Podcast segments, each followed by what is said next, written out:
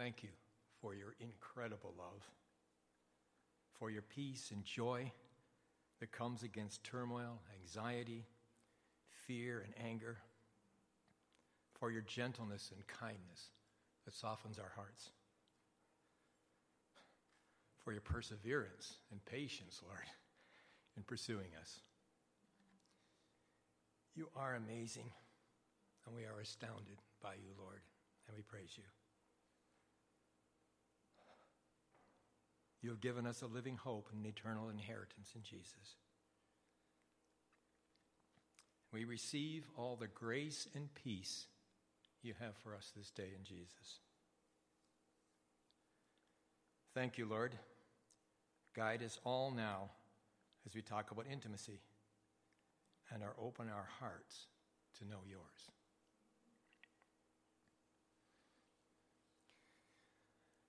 Well, first of all, I thought it'd be important to address the elephant in the room. Our pastor has a wonderful sense of humor. He has a separated couple up here talking about intimacy. but we're talking about intimacy this morning with the Lord. For that is the intimacy that truly determines how well our intimacy is with each other and what relationship we have. So we need to establish that intimacy with Him foremost and above all else. So that's the focus this morning. And it's interesting, it was, really didn't dawn on me until I started doing this why so many people say to new, to, uh, new Christians, read John. And it really hit me because John is the apostle of love. He talks so much about intimacy. And a lot of what I have here is drawn from John. So let's start with him. You want to turn to your Bibles first, and we'll go to John 15 and verses that you all know very well. John 15, verses 4 and 5. This is what Jesus really has to say about intimacy Abide in me, and I in you. As the branch cannot bear fruit of itself unless it abides in the vine, neither can you unless you abide in me. I am the vine, you are the branches. He who abides in me and I in him bears much fruit. For without me, you can do nothing. And that's the first time that part ever really hit me, too. For without me, you can do nothing. Now, when we're in Him, we can do all things. But He's saying without Him, we can do nothing. And of course, abide here means that we need to be connected fully on a continuous basis to Jesus and to depend totally on Him, to yield to Him, and be completely submissive. And that's fully abiding in Him. Actually, Jesus himself was the very best example and modeled, as he did just about everything for us. He modeled this with his Father, with his relationship to his Father. It was a complete abiding in the Father. Jesus said, I say nothing and do nothing except what the Father gives me to do and say. A complete abiding in him. So he gave us a perfect model of what intimacy is. Now, if we go to chapter 17 of John, verses 20 to 23, also a very well known passage where Jesus has just finished praying for himself and then for his disciples. And then he prays for us.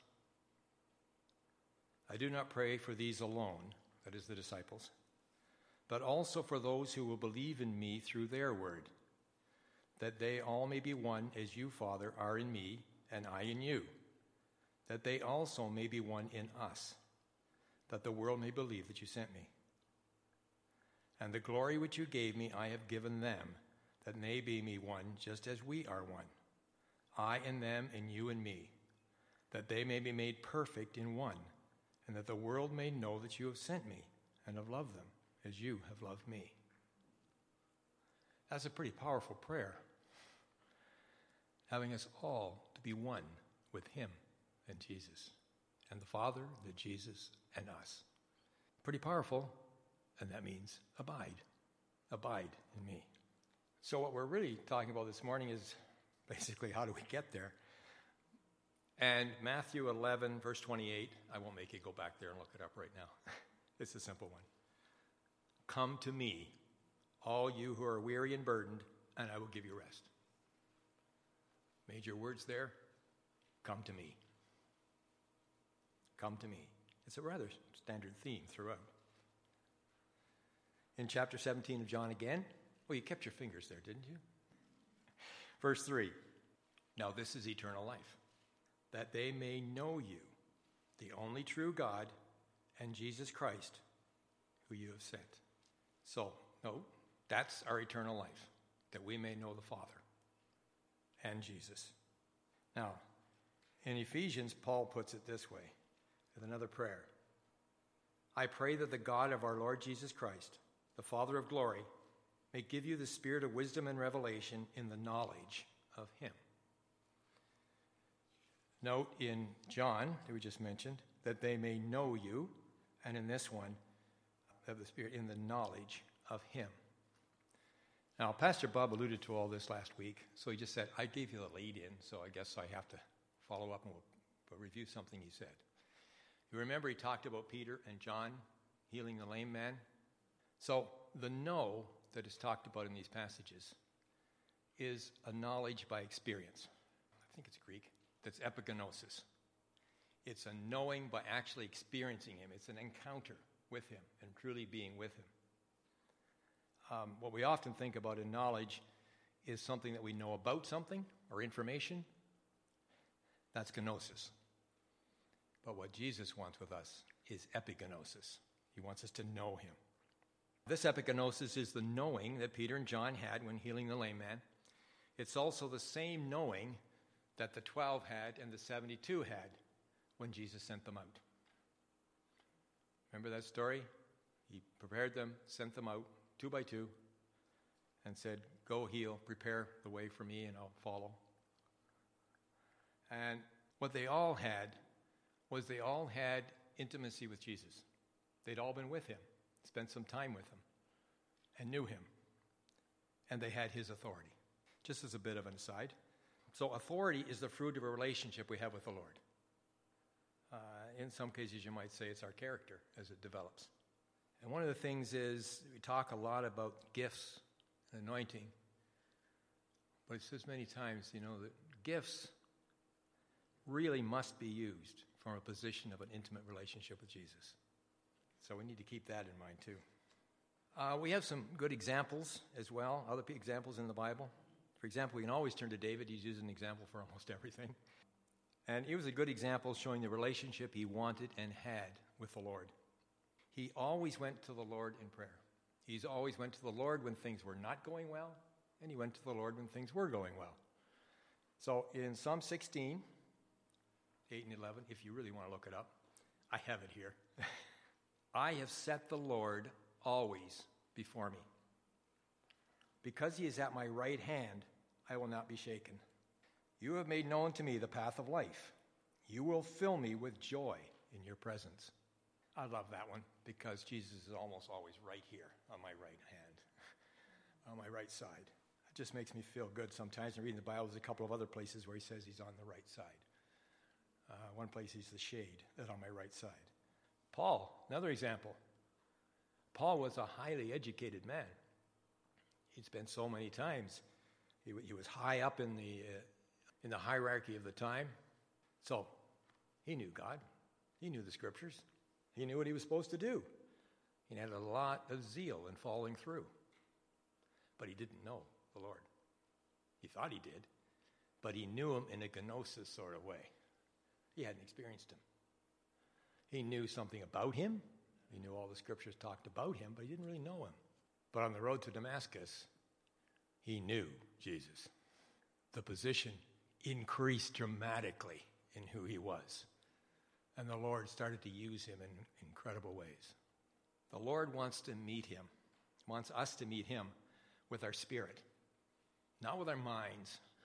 He wants us to meet us fully in the spirit, where our spirit gets to know him by epignosis. Our mind knows about him, but our spirit knows him. That's where he wants to get to. So, experience in meeting the Lord or epigenosis might also be called encounters. And I like that, Patty. They're not only for special people, they are for all of us. Because one of the things that can happen sometimes is people read the Bible and think, well, Elijah was so much more than we are, and uh, Elisha and all these people were, were so, something really special. Uh, they were superheroes, super people. As James points out to us, he said that Elijah was a man with a nature like ours. He was just like us. And he prayed earnestly that it wouldn't rain. And what happened? It didn't rain. Uh, but he was just an ordinary guy. But an ordinary guy touched severely by the Lord. Just out of fun. He was also a supernaturally fast runner at times. So you might remember that story. you might remember as well that Peter at Cornelius' house. Remember, Peter had a lot of things to overcome as far as his view of Jews versus Gentiles. He did have some bias there, it seems, as we read it well enough. But he went to Cornelius' house. And when the Spirit showed up there, his answer was, this is in Acts 10:34 if you're interested. I now realize how true it is that God does not show favoritism. So every one of us can have the Lord's pleasure, can have the Lord's favor in his grace. So our objective then is to know Jesus to abide with Him. And of course, there are a lot of ways that you can become more intimate with the Lord. I've just thought of a few of those. One of those, of course, is to read the Bible. However, just reading the Bible gives us gnosis. We know about Him, we know about what happened. So, read the Bible with Him. Read the Bible with the Holy Spirit or with Jesus sitting beside you. Uh, and He will open and reveal the Scriptures to us. Sometimes he just spontaneously shows up. People get to know him that way. For others, this is one I like to do just sit down and just let the peace and quiet come on me. And the Lord shows up sitting next to me and he talks. Sometimes he doesn't talk, he just sits there. And we just sit there. But often he'll, he'll talk to me or show me things I know that often comes some prophetic words, and sometimes he'll give information.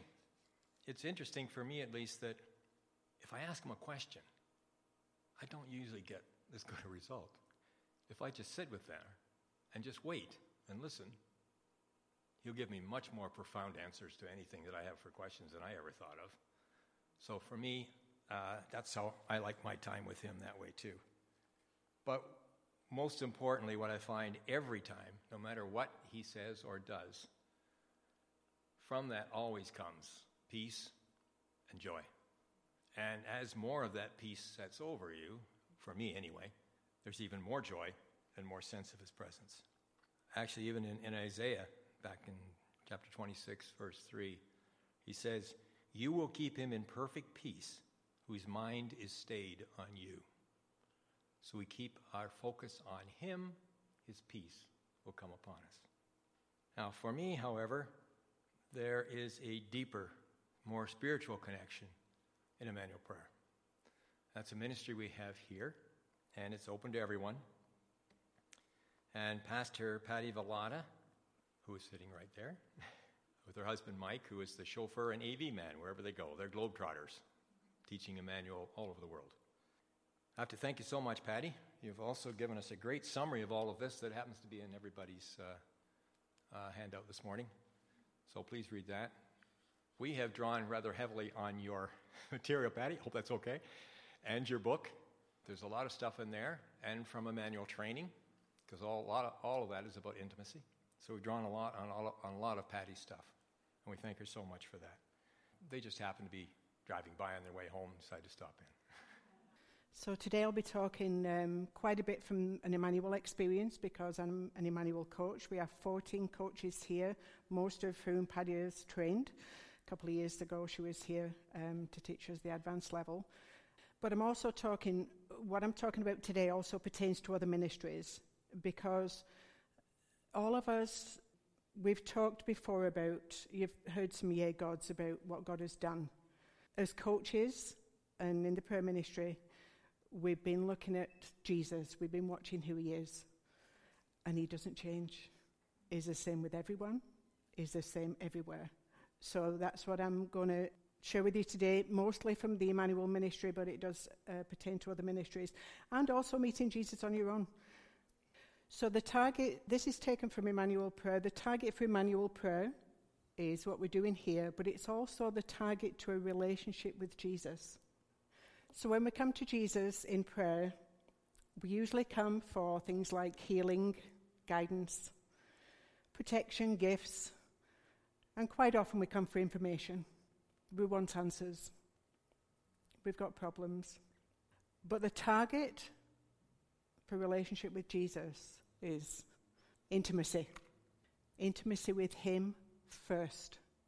In Matthew 6:33, it states, "Seek first his kingdom and his righteousness, and all these things will be given to you."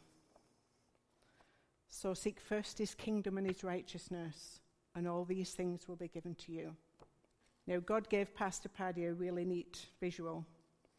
So if you take if you take the center of what a relationship with Jesus is about, uh, intimacy, and you make this target into a, um, a mobile.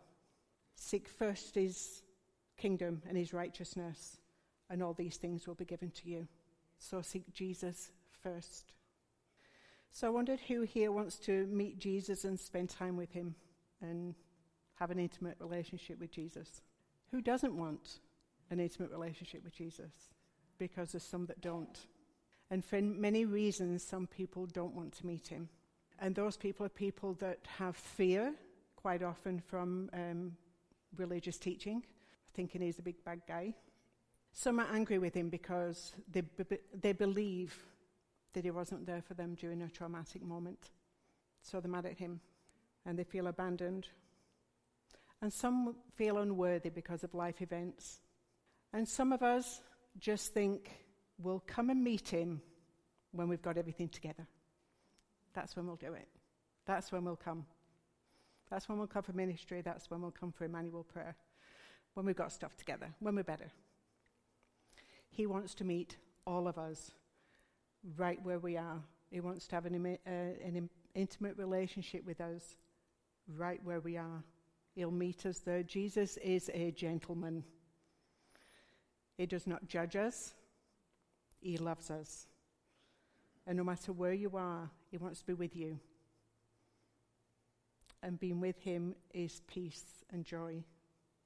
Jesus um, attunes to us. Just like if you have two tuning forks that are on the same frequency and you hit one with a mallet, the other one will resonate with it and play the same tune.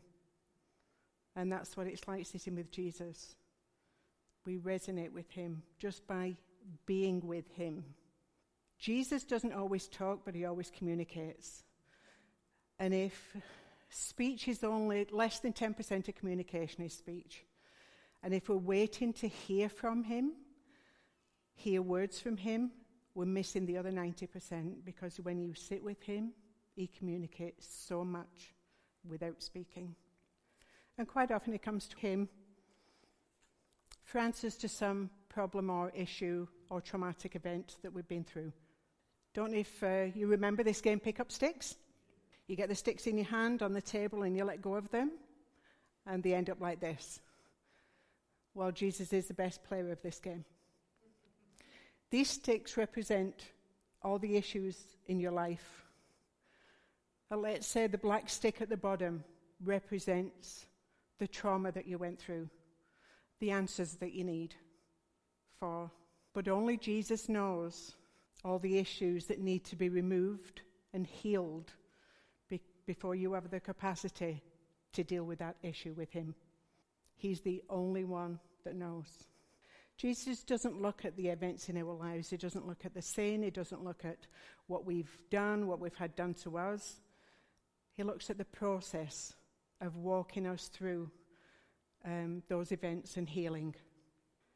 Jesus takes us to our destiny with grace. He knows when we are ready for healing, and He is never going to force you to do anything you don't feel ready for. I just know that when you are overwhelmed and fearful and don't have the capacity to face some stuff, Jesus has unlimited capacity so he can hold your hand and walk you through. The fruit of intimacy with, uh, with Jesus, you heard a testimony a couple of months ago of Debbie's. She came um, for an Emmanuel session, and Jesus took her to a memory uh, that made her anxious, very anxious. And she saw Jesus in that memory, and he took her perception and gave her truth, which totally turned around how she saw that memory. And he, he also changed her mindset during the Emmanuel session. She felt some drilling in her head, and her head was going to one side. And then she put her head up, and the drilling stopped. So she had her head to one side for two days. But she knew it was drilling another pathway in her brain and blocking the pathway off that she was looking through. So a month ago, I went to her and I said, We'd like to put that testimony on the web page. And she said, Fine. So we sat down and she said, You'll have to help me with this. She couldn't remember what the memory was. She could remember the drilling, she could remember the mindset change, she couldn't remember what the memory was. So that's the best testimony is he takes something and changes our mindset and heals what he wants to heal. Um, so we have a new normal.